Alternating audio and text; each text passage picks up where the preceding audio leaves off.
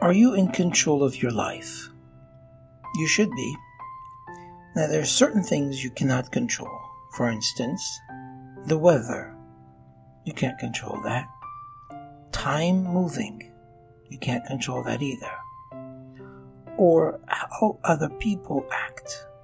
You can't control that. But you can control everything that's about you. If you really want to improve your situation at any given time, you can work on the one thing which you always have control over, and that's yourself.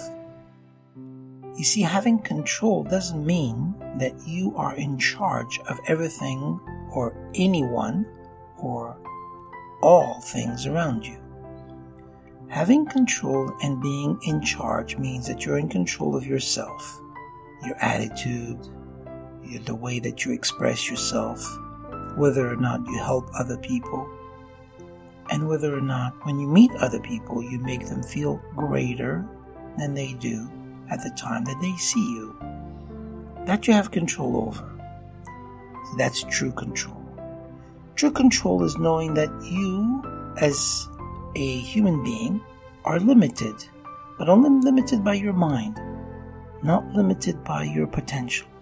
Your potential is above and beyond anything you can ever imagine and it is up to you to do what you wish with it.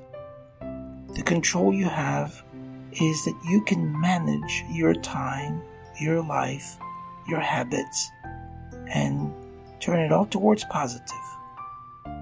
So don't try to control other people or even attempt to control what is not within your power, such as the weather or the seasons. Seasons come and go. But here's the beautiful thing that we need to remember about the seasons.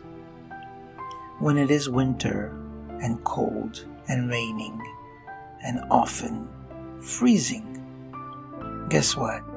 After the winter comes the spring, where things are pretty and flowers are blooming and the weather becomes so much more pleasant. And then comes the summer. So you see, time is like the season. And business is like the season too. There'll be good days and days that don't seem to be as pleasant. But in reality, it's just a season. It goes by and things will change. So use the control you have over the things that are yours and let everything else go because it's not within your control.